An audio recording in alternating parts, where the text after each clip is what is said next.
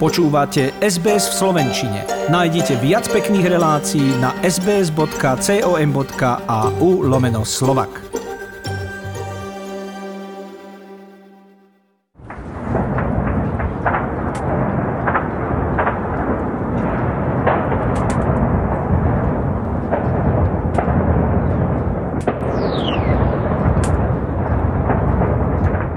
Ani 10 dní od začiatku ruskej invázie na Ukrajinu takéto zvuky neutíchajú. Práve naopak, ako sme počuli v piatok, streľba sa ozvala aj v záporožskej jadrovej elektrárni, ktorá je najväčšou atómovou elektrárňou v Európe.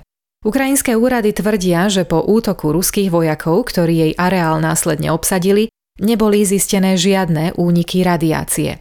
Útok však vyvolal znepokojenie v celej Európe. Ministri zahraničných vecí členských krajín NATO sa stretli na mimoriadnom zasadnutí Bezpečnostnej rady OSN, pričom jej americká veľvyslankyňa Linda Thomas Greenfield skonštatovala, že svet sa vďaka Bohu len o vlások vyhol jadrovej katastrofe, citujem doslova.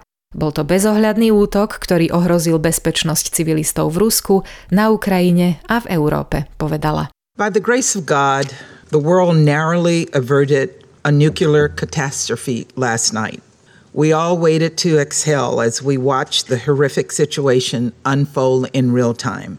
Russia's attack last night put Europe's largest nuclear power at grave risk. It was incredibly reckless and dangerous, and it threatened the safety of civilians across Russia, Ukraine, and Europe.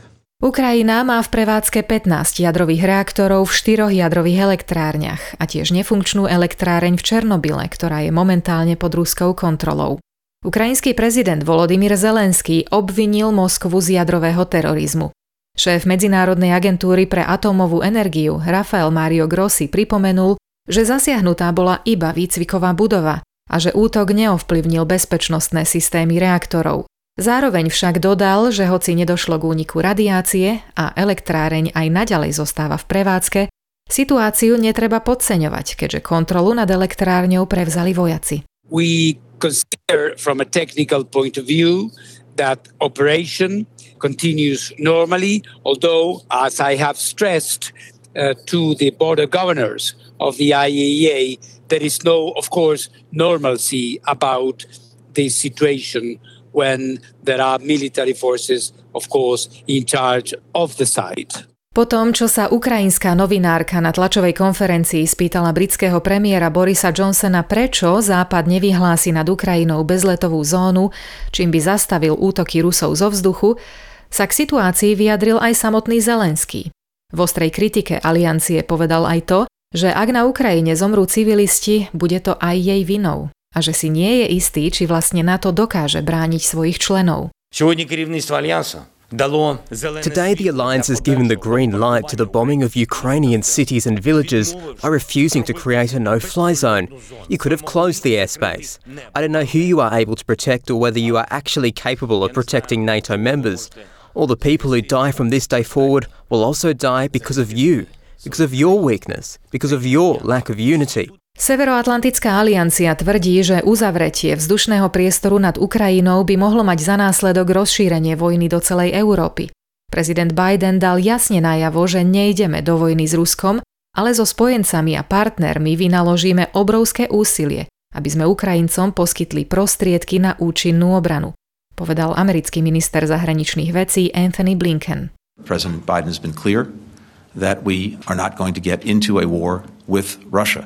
But we are going to tremendous lengths with allies and partners to provide Ukrainians with uh, the means to effectively defend themselves. Bidenov zámer trestať Putina sankciami sa nemení a zopakovala ho aj hovorkyňa Bieleho domu Jen Psaki, keď pripomenula, že akciový trh je zatvorený najdlhšie v histórii a že Rusko je vo finančnej kríze. Podľa analytikov JP Morgan, ako dodala, dôjde ku kolapsu ruského hrubého domáceho produktu.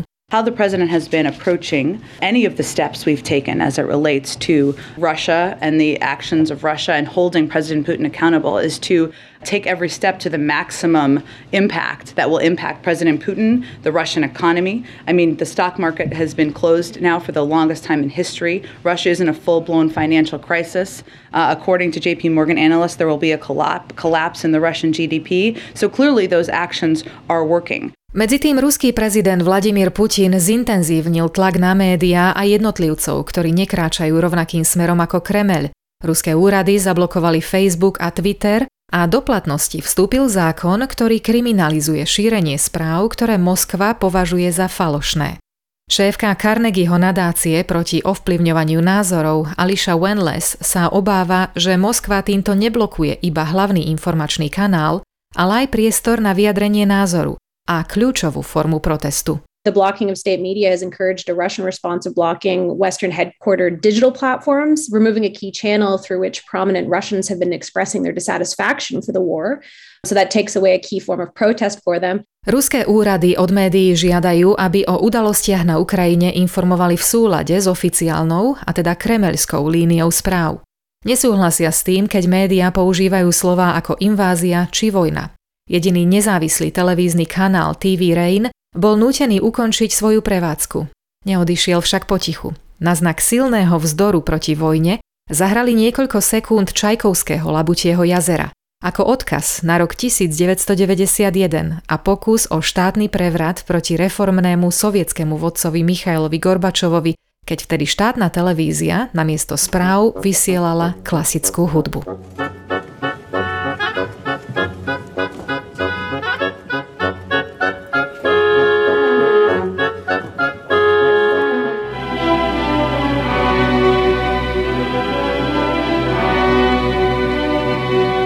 Konflikt na Ukrajine je hlavnou témou aj na Slovensku a v pravidelnom súhrne správ sa mu venuje Denis Bartalský. Chcete počuť viac relácií ako táto? Počúvajte cez Apple Podcast, Google Podcast, Spotify alebo kdekoľvek získajte svoj podcast.